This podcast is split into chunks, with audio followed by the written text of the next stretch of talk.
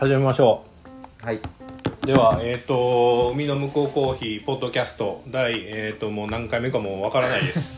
わからないですがえっ、と今回はえっ、と初めてのゲスト、はい。ゲストになるんですかね。ゲスゲストなんかあの話し相手なばためさんに来てもらってます。こんにちは。こんにちは。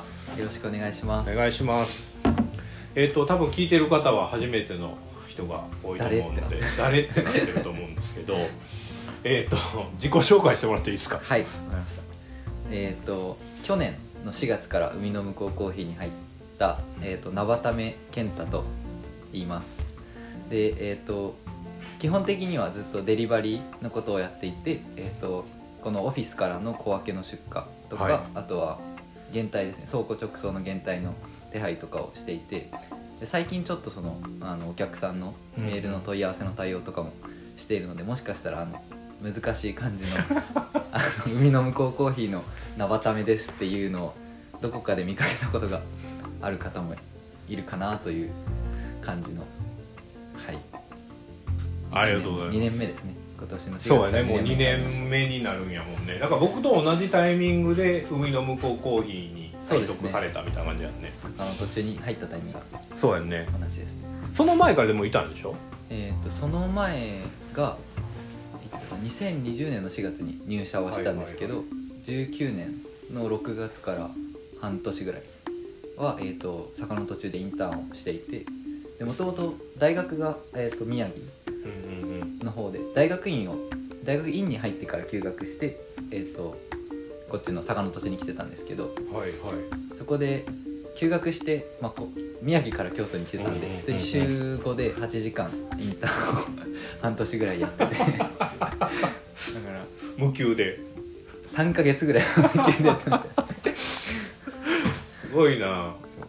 その時とかはあのスーツケースにうん一つに全部洋服とか入れてきて、すごい。で旅行や。へそう。社員の人でシェアハウスをしてる人がいたんでえその人の家にあの半年ぐらいそのスーツケース一つで泊まって。えなんでこの坂の途中を知知ったもともはい。と知ってたいや最初は知らなくてネットで見つけたんですけど。大学4年生もう本当に卒業する時ぐらいに、えっと大学院に進むことは決めてたんですけどその時に。うん。夏ぐらいに試験入試をあって。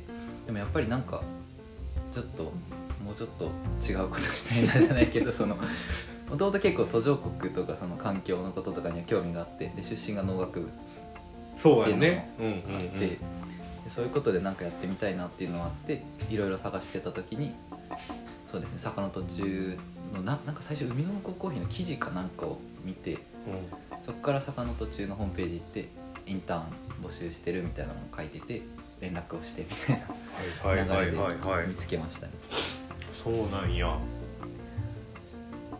そうだからそれが半だから入る半年前。そうですね、えー、と2019年の6月か11月ぐらい。でその後に、えー、とネパールに3ヶ月ぐらい行ってて。えそうネパールはもともと行こうかなと思ってたの？そいやれとも？全然何も考えてなくて。何も考えてないって言ったらあれですけど。その坂の途中で、えー、と半年インターンしてて、うんで多分一回ポッドキャストに出てた奈緒さん。はい吉田奈緒さんが、えー、とその今の NPO カラーバスっていうところがあるんですけどそことつながりがあってはい。で今ネパールのコーヒーの栽培とかもやっていこうっていう段階で,、で今現地のスタッフがいないからじゃあちょっと行くみたいな感じで聞かれてあじゃあ行きますって休学もしてるんで 行けるかなっていうので。いやだって大学院入学してすぐ休学でしょ？そうですね。23か月やって23ヶ月もやってないですね。多分。4月の入学式って1ヶ履修月登録しかけてるあたりでちょっと休学したいんですけど感じになんで？なんでなん？いやもういやまあもうだから本当にフラフラしてたんだと思います。多分。多分。何も決めてなくて。だからまあ就職よりはちょっと大学大学院は何勉強しようと思ってた大学院もでも、えー、と4年生で入った研究室と同じところで、あのそこはフィールドで結構研究をしてる、えーとが研究室で、うんえー、とそうですね稲のことをやってて稲の根っこについての研究だったんですけど、うんまあ、それから派生したものを続けてやろうかなって思ってたんですけど、いや根っこのことでちょっとやっといてほしかったな。根っこ。いや面白いね。根っこの方のせい。えっと何だっけな、はいはあとえっとね金根菌やったかな。あそうですね。結構。ライゾスフィアっていうらしいんだけどはいはい。ライゾームとか。あれがねめっちゃ面白いね。ヒロさんすごいですよねその辺の。何がすごくないよ。いやもう生物学的なことをかなり知っていてもう驚きました。いやもう面白いね。あのほらコーヒーもさはい。一緒なんよ。その金根菌やったっけ。その根っこにあれってこう寄生すんねんな。はい。寄生する菌がいてでその菌が根っこをさらに伸ばすんよね。あそうですね。で、えっと、そこから吸収してくれんやろいろんな栄養を、っていう風なんでこう根っこをさらにこう吸栄養素の吸収率を上げるっていうので、うん。コーヒーにおいてはえっとね何やっけな名前ちょっと忘れちゃったけどはい。あのキノコの、えっと堆肥を、えっとこう移植する時にコーヒーの苗を植える時に入れんねん。あそうなんですね。そうするとそのキノコの菌が、えー、とコーヒーの菌について、そこからビャーって伸びてくんねんて、で、はいはいはい。さらにこう吸収率が上がって特にこうリンとかをうん。吸収するからいいよっていう のがあってさ、あでもそうですね。結構その金根菌っていうか根につく菌はそのリンの吸収とかを助けるみたいなうんうんうん。のがあって、でその逆に植物からその金根菌にはあの窒素分はいはいはいはいはい。光合成とかしてそう N ですね、うん。のを与える代わりにえリンを上げるみたいななんかそこで交換交換っていうかまあそういう共生関係みたいになってたりするっていうのもあったりで。いやもうそんなんさ結局ちょ今も続けよう。続けよういやいや仕事やりながらやろうや。絶対おもろいって。そうですね でも自分がやってたのは結金の研究じゃなくてうんうんうん。どちらかというとその根自体のはいはいはいはい。成長の部分とかをやってて。へえ結構その肥料を上げる条件変えるとうん。根の発生の仕方がどう変わるかみたいなあのを稲で見てた感じです。いや面白そうやな。もうなんかそんなことだけやってたいわ。でも本当にすごい田舎だったの。フィールドセンターがあるのが。そうなんや宮城と山形の県境ぐらいで仙台から2時間ぐらい車で。ところでうんかかるね。隔離されてたんで そそっちに住んでたんですよ。だからその時は。あ1年間。そうか。そうか。そう。だから本当に一人暮らしの家もなんか一番ちっちゃいのであの2部屋みたいな。2DK みたいなのしかない。でめっちゃ安いんやろ？あそう。ですこれ4万9000円とか。あ安いわ。そういう。あーそっかでまあなんかちょっとちゃうなと思ってうん。インターンに行きはってでインターンでまあなんか揉まれてはい。でその中で出会った、まあ、ネパールちょっと行ってみいへんもちょっと面白そうやなとうん思って行って、そうですね。でネパールどんどんぐらいいたんでしたっけ？ネパールは3ヶ月弱ぐらいそんなにだからめちゃくちゃ長いわけで 10, ん？10月？10 11月11月から末ぐらいに行って2月の中旬ぐらいに帰ってきて。じゃあもうちょうど収穫期やあそうですね収穫期でしたね何してたの？お湯もお湯が出なくて電気が来てない村に 行ってきました。えそこそこに住んでたんですか？いや住んではないですねだから2回ぐらいそこに行ったああで1個はその、えー、と今年入れた豆の地域、えーとはいはい。はい名前なんだっけダナパリとかって言われてたりするんですけど、そこに2回ぐらい行ってでそこのチェリーは今年入ってきたやつなんですけど、はい。もう1個はその、はいイラム。ってイラム。いうあの、うん。ダージリン地方の近くです。ね、はい。インドの結構国境沿いのとこ。も行ってて。そこはその自分が住んでたカトマンズ首都のところからはうん。バスで18時間とかかかるんですよ。あもうお尻爆発するやつやんな。大体なるやつや。昼2時ぐらいに出て朝の9時ぐらいに着くみたいな感じで。何すんの？その18時間のバスの中でいやでもその時ちょうどあの年末だったんですよね、えーとうんうん12月の何日24とか5ぐらい。クリスマスや。そう。でついてたら1か月ぐらいやったんですけどなんかちょうどその時に体調崩して 熱が39度ぐらいまで上がってでそのお下がってきた2日後ぐらいにあのい行ったんですよ。あもうだから病み上がりの時にめちゃくちゃ辛かったですね。喉痛いし頭痛いし鼻水出るしみたいな。いやそうやね。感じで。でそれなんか夜とかも結構バスの中とかなんかあのネパールの音楽がずっとかかってるんですよ。あ爆音でなってる感じ なんか消灯してんのに音楽かかってるみたいな感じで。全然寝れないみたいな。まあでも現地の人はもう爆睡してましたね普通に。へえだからもう基本寝る。なんかネパール語は喋れるんやったっけ？いやもう挨拶ぐらいしかできないです。ねそっか。もうだから隣の人とも別に喋られへんし。そうですね。なんかまあちょっとコミュニケーションするぐらい。みたいな感じですねどっから来たの？みたいな。日本だよみたいな。あなるほど。いやでもちょっとそういうのいいな。なんかえーでそのダナパリじゃないわ。イラムか。はいはい。イラムの方に行ってそこにはコーヒーの木がいっぱいあるんですか？そうですねそこが、えー、と苗を配布してたのかな、えー、とその前の6月2019年の6月ぐらいに。でその様子を見に行くみたいな。えー、どうやったんなんかでもそなんか大量に配ったらしくて。だな6万本なんか何万本っていう単位で配ってたらしくて。それを見に行ってなんかちゃんと植わってるかを見てきてって言われたけどいや全部植えられてるのか全然わかんないなみたいな そんなにあったらいやもうちゃんと一応植わっててその農家さんに誰に何本配ったみたいなリストも、まあ、手書きのやつなんですけど、うん。そういうのもあったりしてあちゃんと一応やられてるんだなっていうのはだけどやっぱりでもそのシェードをちゃんと使ってないところとかがあったりとか,、そうやんな。まあ、なんか5個ぐらい地区があったんですけどその中でもやっぱりばらつきがあるみたいな。そのそのイラムっていう場所そうですね。イラムの中でも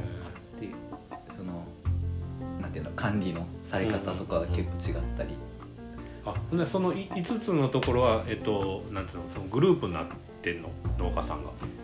そうですね。一応その全部5つぐらい5つか6つぐらいの地区合わせて、うんうん。そのイラムのコーヒーのなんかコーポレーティブみたいなの前身みたいな感じですけどまた、はいはい。はいっていうのになっててその中でもあの区画が分かれててそのそれぞれにリーダーみたいなのが2人ずつぐらいいるみたいな体制でなるほど。でそのリーダーのなんか献身度合いによってちょっとそうですね。多分それもあるのかな活気があるコミュニティないコミュニティっていうのが。うん。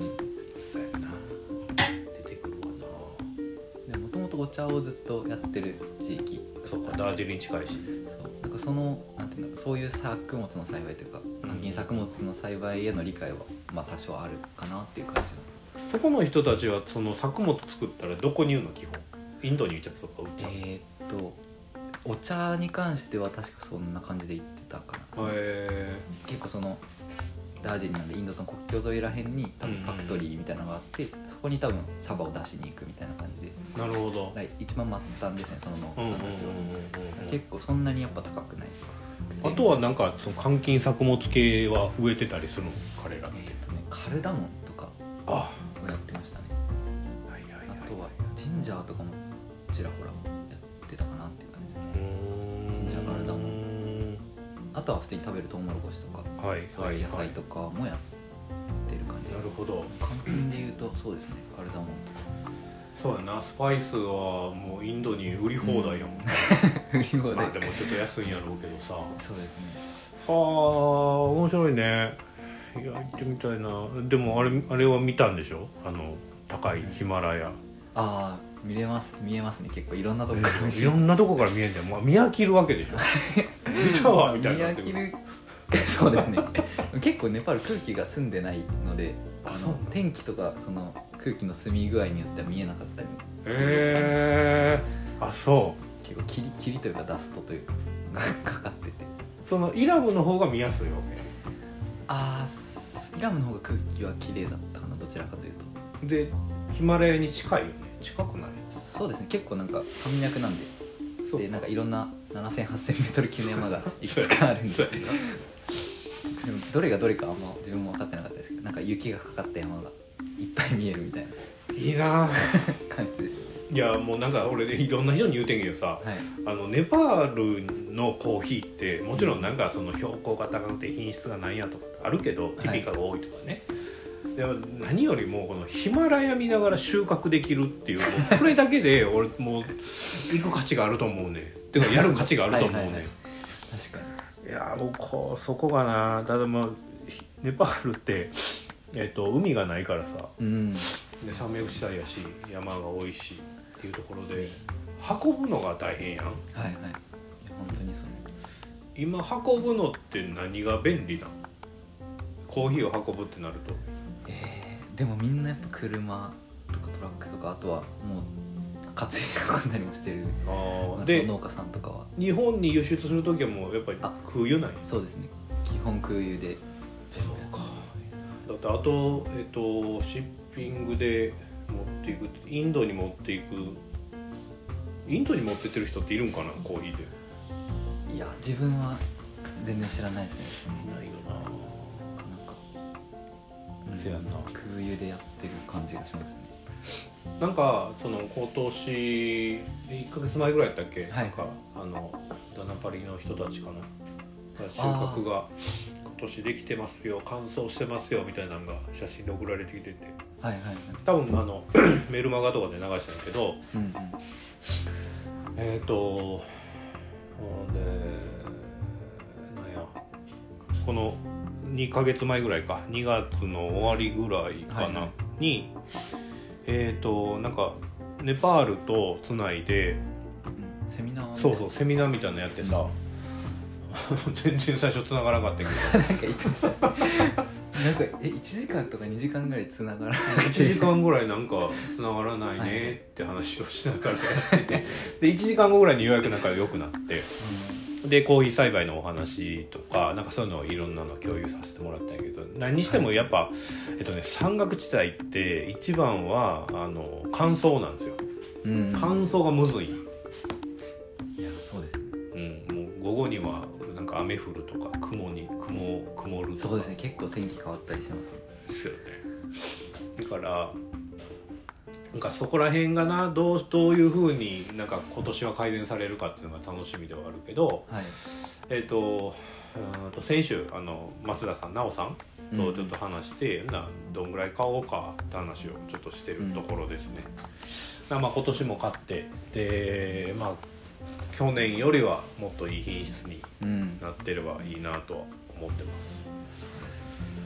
結構コロナとかも大変そうでネパールもやっぱりそうやんな。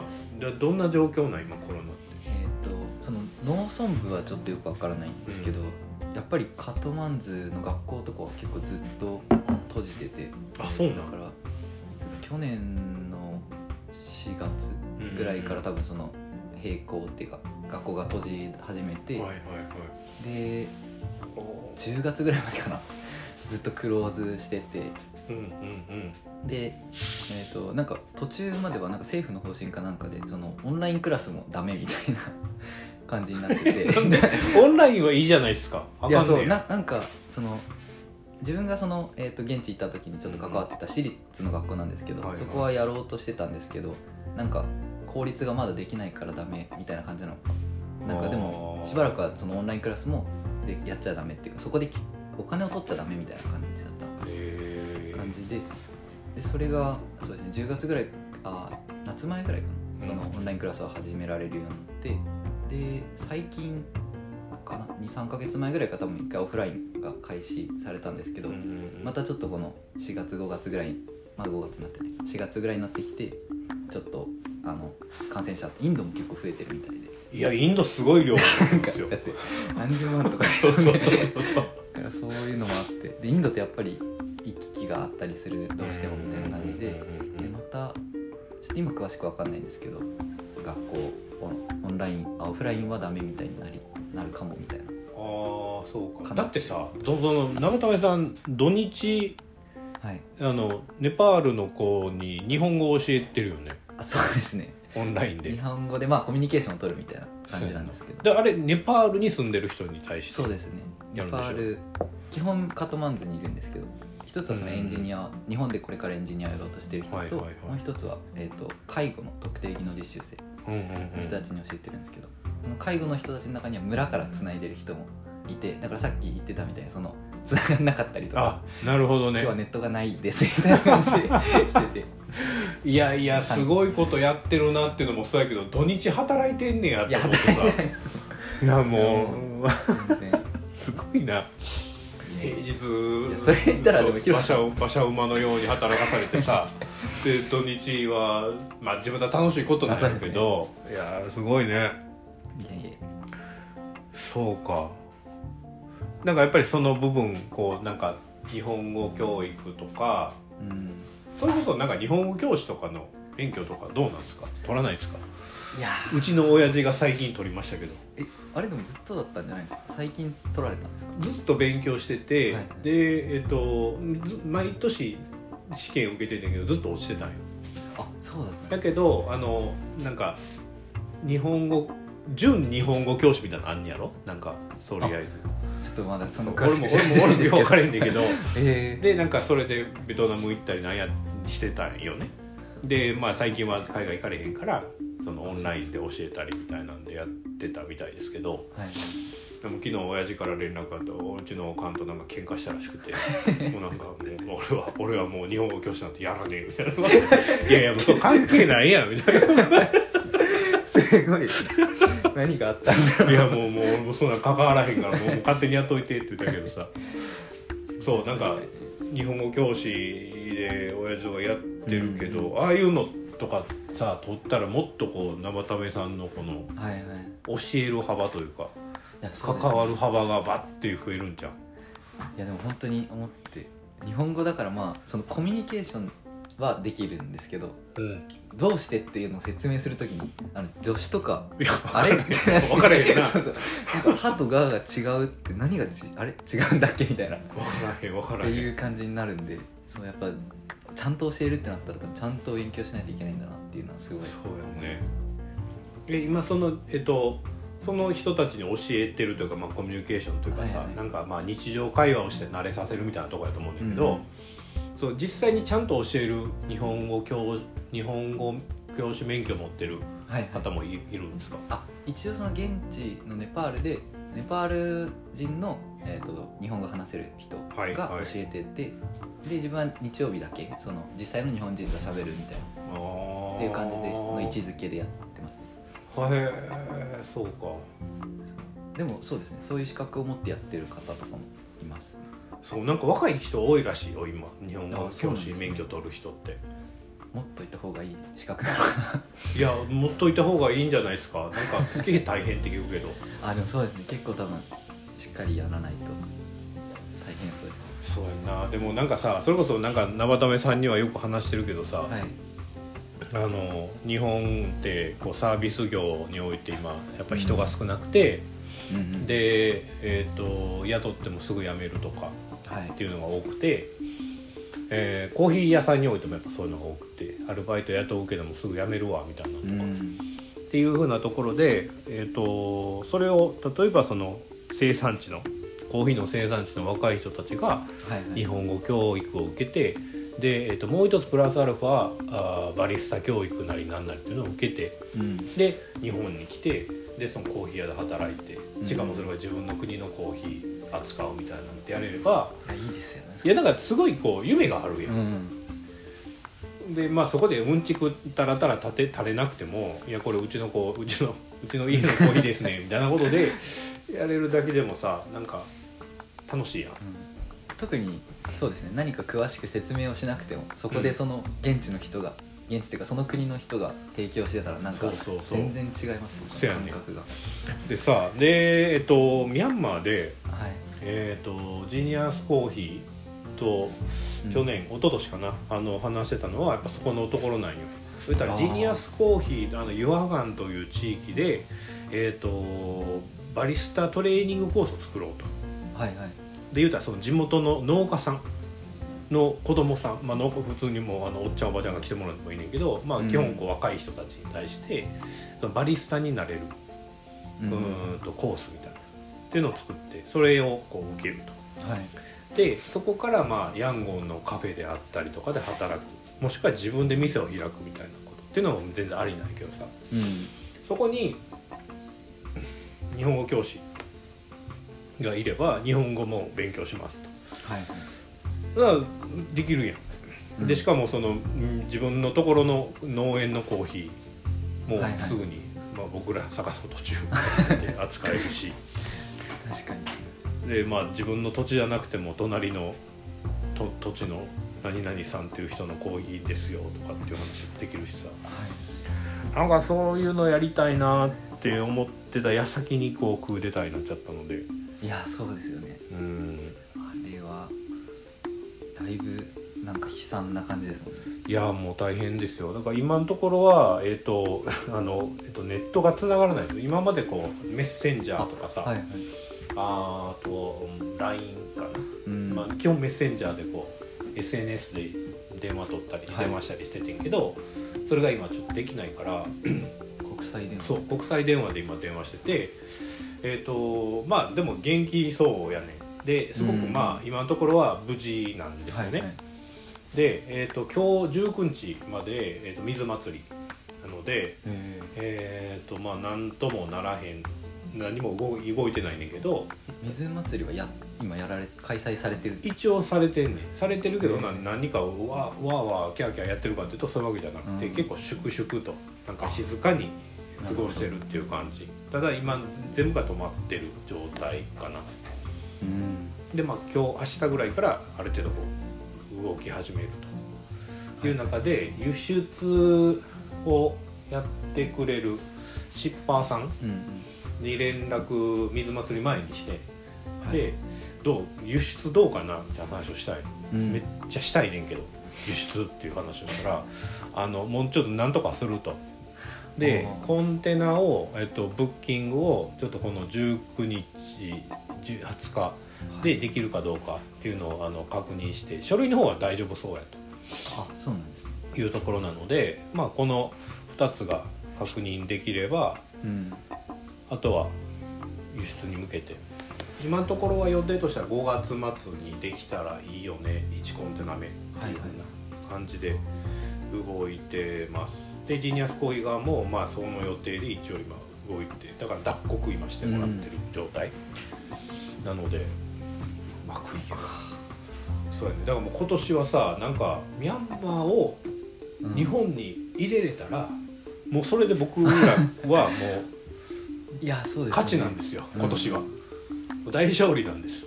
いやでも本当にそうですね。あの、この状況下で。この状況下でもちゃんとその彼らのコーヒーを日本にうん。入れると。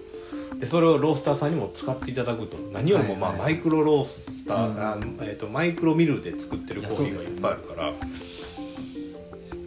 そうでえっ、とねえっ、とい送金に関してもねちょっといろんなちょっとトリッキーな方法をいろいろと今使っているところなのでえっ、とうんそれがうまくいけばはいやーそうなんですよ。というふうな感じですね。ミャンマーは一応今のところ、えっと、2コンテナ近くあ入れる、物はい、予定で今動いてるのでまあお楽しみにと。いやそうですね。ところですね。いやー無事に来ることが。そうやね。いやもうほんまやでもうこれがうまくいかんとさっていうか今すごいこう少なくなってて売れるもんが。いや本当にそうですよね。ミャンマーも。もうほとんど在庫が結構なくなってきてるので、うん。なんかお早めにという感じですねですねアジアがないです。そうやね。アジアのダイレクトトレードとか言いながらもうほとんどないからさ 今売り切れちゃって。インドネシアぐらいですね。そうインドネシアが入ってきてでまた新しいインドネシアが多分来月、うんうん。5月アルコっていうところアルコうんとクリンチマウンテンかはい。というところのやつが入ってくる予定です。まあ和花農園今回入ったやつはもうどれも超うまいから。いや美味しかったですね、うん。ロングベリー。美味しいなって思ういやあれ美味しいよロングベリー。であのセミウォッシュ。あのつまりあはいはいのスマトラ式の、うんうん。でまあ言うたらマンデリンなんやけど単一農園のマンデリンってほぼないんよねそうインドネシアって。確かだからそういう中でこう作ってもらったマンデリンが、うん。なんか通常のマンデリンよりもなんかもっと風味が豊かな、にはいはい。スパイシーな感じやったからいやこれすごいなっていうので買ってでナチュラルもうん。やっぱなナチュラル感もちゃんとあるしっていうのでなんかそういうふうにこうインドネシアはなんか各島々でいろいろと作っていきたいなというふうに今思ってるところです。そうですうん、今年あれですねフローレストとかそうそうそうそう。も入れてでもうなくなってます。いやもう一瞬でなくなってもうだけどあれも。あれもかトラじゃん。トラジャトラじゃん。もうなささーっとなくなってもってさ。いやいやもうほんまなんかいやこんなに出荷が多くされるとは俺も思ってなかったので ーさーってなくなってもうてえっ、本当にありがたいとそうやね。だからちょっと厚めにいろいろとあのうん。次は買い付けをしていて、えっ、と今日ちょっとやり取りしてたのが中国雲南、はいはい、えー、とナチュラル。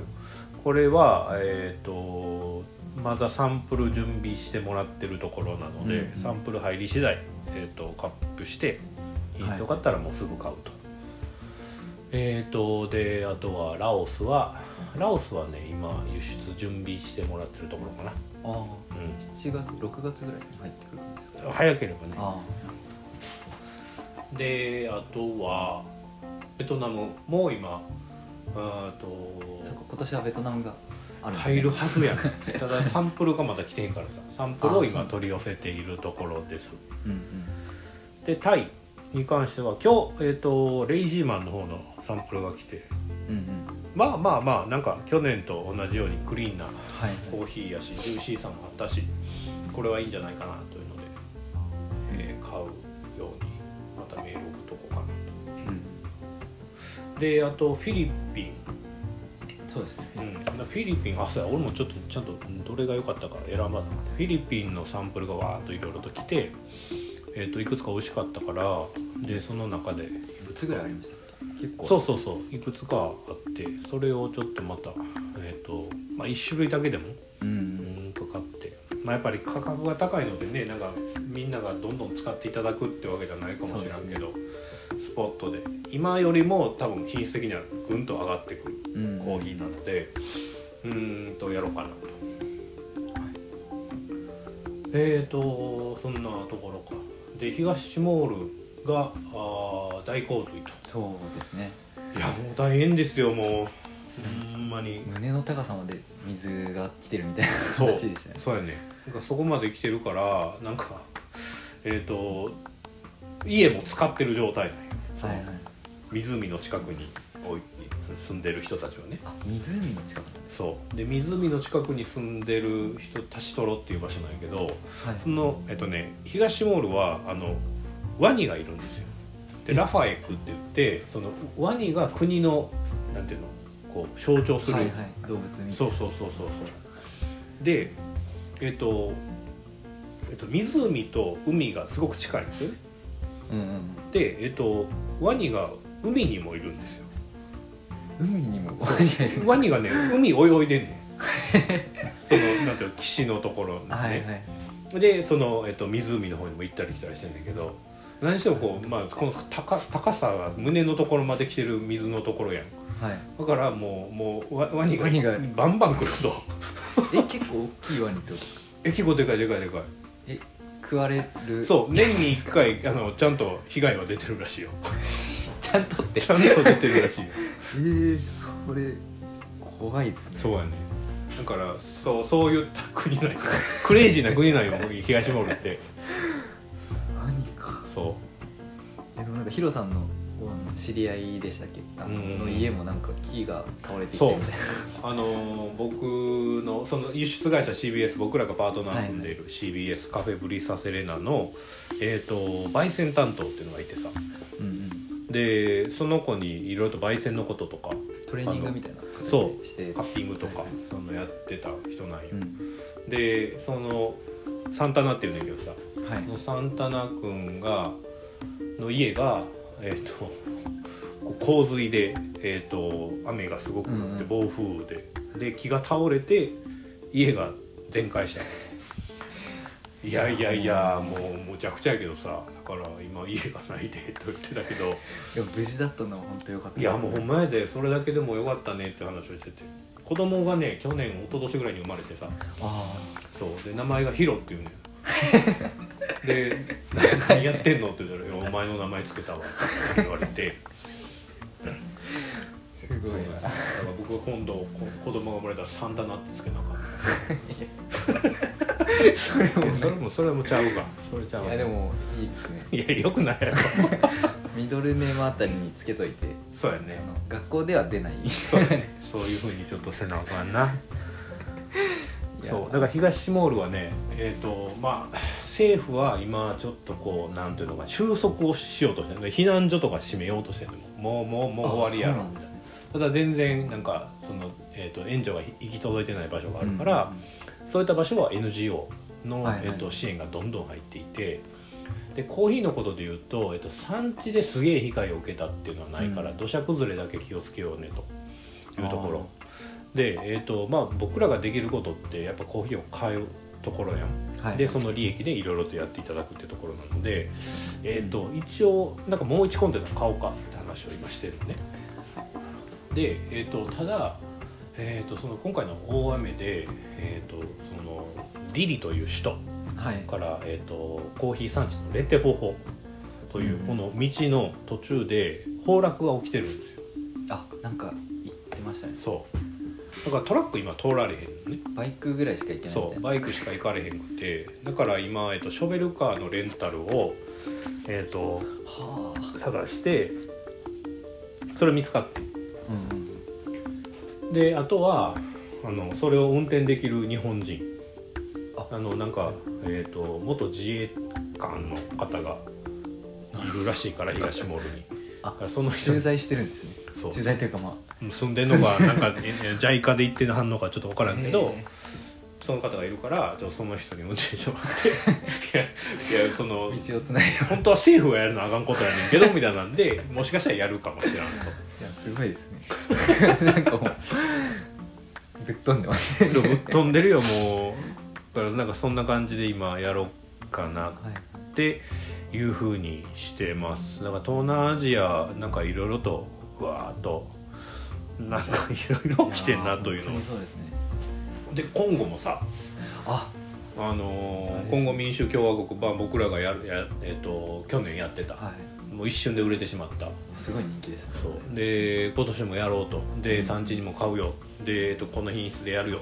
というふうな話をして分かった。ほな今月輸輸出するわ。って言ってた矢先にえっ、とお内,、うん、内乱えー、と紛争が起こってしまって、い、やーもうなんかいろいろ起こるわ。世界中どこもコーヒー産地がみたいな。だからねもうこうやっぱコーヒーのことやってるとこういういろんなことが起きるのでうんなんかそこでえっ、となんか次の手、えー A プラン B プラン C プランみたいなっていうのを持ちながら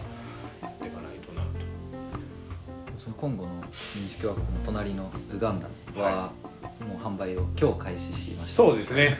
そうですそうです。ウガンダ。ウガンダのえっとウガンダってえっとね、はい。い、やウガンダもさ俺6月に入ると思ってて。なんか早かった。びっくりする早くてさ なんかもうもう不思議な国なんですよね。そうなんですね。そうゆなんか入りましたよみたいなことで言われてええみたいなやつでえっとね昨日あ昨日じゃない。先週か。先週カップしたで、えっと、めちゃくちゃ美味しかったです。でウォッシュ。うんうん。えー、とクリーンやしジューシーやしアップル感もあって、えー、と甘さがめっちゃ長いしというので。うん。ナチュラルはあれです限定数量限定そうめっちゃ少ないからあの一瞬でなくなると思いますが。で10体ぐらいしかない。10体ぐらいしかないから、えー、ともももっと作ってっていうのでもしかしたら追加で輸入するかもしれないけど、えー、と今回に関してはちょっと超少ないので。ですね。うん、だからまあなんかスポットであのナチュラルやるのもいいし通年でウォッシュはやるつもりなので、うんうん。ウォッシュを買っていただいてもどちらにしてもあのね多分楽しんでもらえると思います。でウガンダってさ、あのケニアの方のうーんと産地うんうん。マウントエルゴンっていう、まあ、山があんねんけど。はいはい。でそれとはまた逆に、えー、と南部の方コンゴ国境沿いって言ったらいいかな？そね。そこが、えー、とルエンゾリ。っていう風なルルエンゾリ山脈っていうのがあってさ 4000m 超えの山がバーってあるね。あそんな高いんですね。でなんやったら雪降んねんて。ああはいはい。それでアアフリカンスノーやね ハモってるそうそう。でえっ、とまあそんな標高が高いところの中で、はい。えっとコーヒーが育ってんねんけどもちろん 4000m で育ってへんよ。うんうん大体 1800m ぐらい。でさ、はいはい。今回のそのルエンゾリの山のところにある、うん。えっ、とところが車入られへんの。ああコーヒーチェリーを集荷しに行くうん車が入トラックが入られなくて。険しいってことですか？そう。であと道が細い。あだからあのちょっとホームページとかまた見てもらえれば分かるけどあの、うん。ドンキロバをはい。ロバにこう荷物をコーヒーチェリーを乗せて、えーとまあ、中間地点ぐらいまで運んでもらうっていう、まあそれでこうちょっとドンキーという名前をつけて、ドンキーはうん、現地語でロバってことなんですか？ドンキーは、えー、と英語でロバじゃない。ドンキーあ多分ああれね日本語か？ロバ。そう バカを露呈いやいやいや分からんで俺もロバがどういう字を書くかも分からへんけど、はいはいはい。多分それで。ドンキーっていうのがほら何やったっけ？えっとシュレックに出てくるやん。シュレックって分からへんか。ドンキー。ドンキーのシュレックの名前。分からへんけど。多分そんなんやわ。シュレックってあのアニメアニメのシュレックに出てくるドンキそう何にしてもえっ、とこのドンキちゃんが運んでるコはい。ーヒー、でまあこれのただなんかロバ運んでますねんっていうところがなんかすごい面白いやんってだけじゃなくて、ちゃんとねそのえっ、と加工所？はいはい。えっ、とねキャラガニコーヒーっていうところがやってんねんけど、うんそこが、まあ、結構立派な加工場持ってんのよ。あそうなんですね。でそのドライミルとか水洗式の,、はい。あのウェットミルもちゃんと持っていてでそこがね丁寧に仕上げてくれるのね。でまずそれがすごいのとであとはね,、えっとねアグリエボルブっていうある意味こうなんていうのかなえっとウガンダでいうジニアスコーヒーみたいなつまりこはい。う社会企業の会社があって、あでその、えっとキャラガニコーヒーっていうまあ言うたら加工をしている、まあ、輸出もしている会社と,、えっとそのえっ、と小農家さんを技術的にも、えっと金銭面でも支援をしている、えーこのアグリエボルブ社という、まあ、この会社がパートナーを組んでるあそういう構造なんですね。で、えっと技術面に関してはこのアグリエボエボルブ社が、はいはい。えっと品質上げるにはこういうふうにした方がいいよとか生産量を上げるにはこういうふうな栽培方法がいいよとかうん。っていうのをその生産者に伝えるでまあ一番大事なのが収穫する時にコーヒーの熟度を上げましょうねみたいな話を、でそれをちゃんと丁寧に加工するのがこのキャラガニコーヒー。というふうなところで品質に関しては僕もさ基本的にウガンダってマウントエルゴンのとこしか知らんかったんやけどこのルエンゾリの方は、、はいや2年前ぐらいに知ったんかな。いやもうやたら美味しくて、うえんまあ、これはやりたいと思ってて去年ちょっと入れれんかったから今年は入れたと、え東部の方は東部というかそのえっ、と、うんうんうん。な名前なんでしたっけ？えっと、マウントエルゴン。の方は結構コモディティなんですか？いやえっとねえっとそのスペシャルティ系ももちろんあるんよ、はい。あるんやけどなんかね僕好きになれんかって、あそうなんです、うん、ちょっとねなんかなんてなんて言ったらいいのかな？なんか根っこっぽさみたいなのがあってさ。えこう香味的に。うーんなんかもうちょっと美味しく明るい酸味がとかいろんなこと思ってたけどなかなか出えへんなと思ってたんですよ。でもうちょっとクリーンカップが欲しいなとか、はい。なんかねそんなこと。なんかきっといろいろとやればできるんやろうけどさ。ーうん。でそんな時にこうルエンゾリのその南部うんコンゴ西部の方かにあるよっていうのでなん飲んだらすごいクリーンでジューシーでっていう感じだったから、はい。このいわゆるこう西リフトバレーあエチオピアからケニアあタンザニアケニアっていう流れとまたそこからまた、えー、とルワンダとかうん。コンゴとかウガンダに伸びている。はいはい。その第一交代って言われてる。その地帯がやっぱコーヒー美味しいって言われててさ、うん。でまさにウガンダはそこに当てはまるから。そうですよね、うん。確かだからこれはにいいコーヒーがいいコーヒーが入ってきました だからその隣のえー今後はちょっと、うん、まあちょっと見てみます、うん。様子を。いやそうですね。え何もなかったらいつぐらいに入ってくる？やえっ、と何もなかったら今月出荷。あー出庫港出て、はいはい。えっ、とで1ヶ月かかるからあー6月には入荷っていう感じやったけどね、それがまあ遅れるかどうなるかみたいな。うん遅れるかもなというふうに思ってますめっちゃ美味しかったからな。なんかプレシップメントサンプル。これを輸出しますよっていいうサンプルはもうやたら美味しかったから。そうなんですね。もうもうもうもうなんかもったいないと思ったりするんだけど。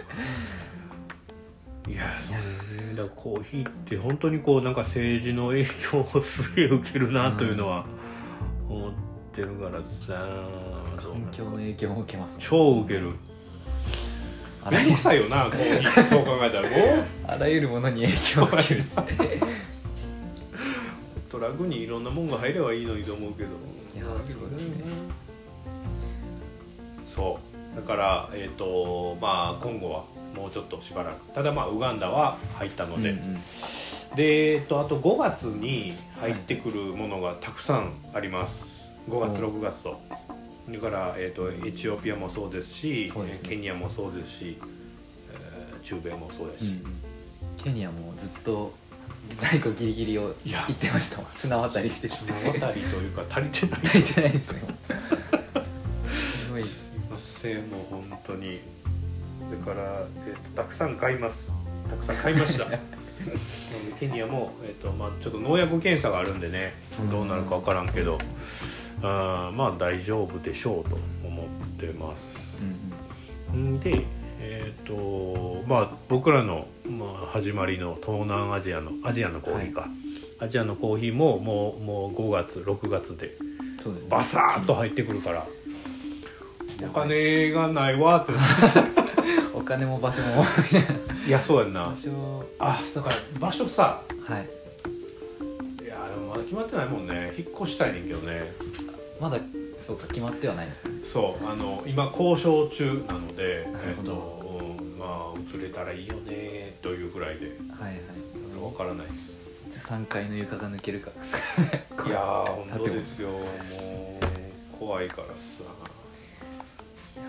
という感じですね。はい。だからあそうか。だからまあずっと待っていただいてるリントンも、そうですね。えっと7月24日に入校うんうん。で、えっとそこから通関作業に入るのでゴールデンウィーク明け、そうですね。まあやっぱ中旬かなという感じです。コロンビアも。コロンビアが、えっとう今週ですか？今週、えっと旅州っていうのとあとオリヘンはいはい。が入ってきます、でこれもうまくいけばゴールデンウィーク前には通関切れますが、販売開始になるとゴールデンウィーク明け。うん、という感じじゃないかなと思ってます。はい。なのでちょっといろいろとうーんとギリ本当に在庫ギリギリでいってる感じなんですが。このでもこの半年とか1年ぐらい結構ずっとこんな感じでしたよ。いやもうそうやね。それぐらいたくさん買っていただいて。いや本当に皆さんにはもうありがとうありがもうもう本当にありがとうございますです ですね。だからまあなんか生ためさんとはえっ、と常に僕もやり取りをしてじゃあこういうこういうふうに出荷しようかとか、はい。あーこういうふうなラインナップにしようかとかうん。いう話をしているので、まあなんか僕がつながらない時は、えー、と生ためさんがちゃんと対応させていただきますので、はい、よろしくお願いします。はい、よろしくお願いします。じゃあすいません長々と。あありがとうございます。ええありがとうございました。ではまた話しましょう、はい。ありがとうございましありがとうございまたした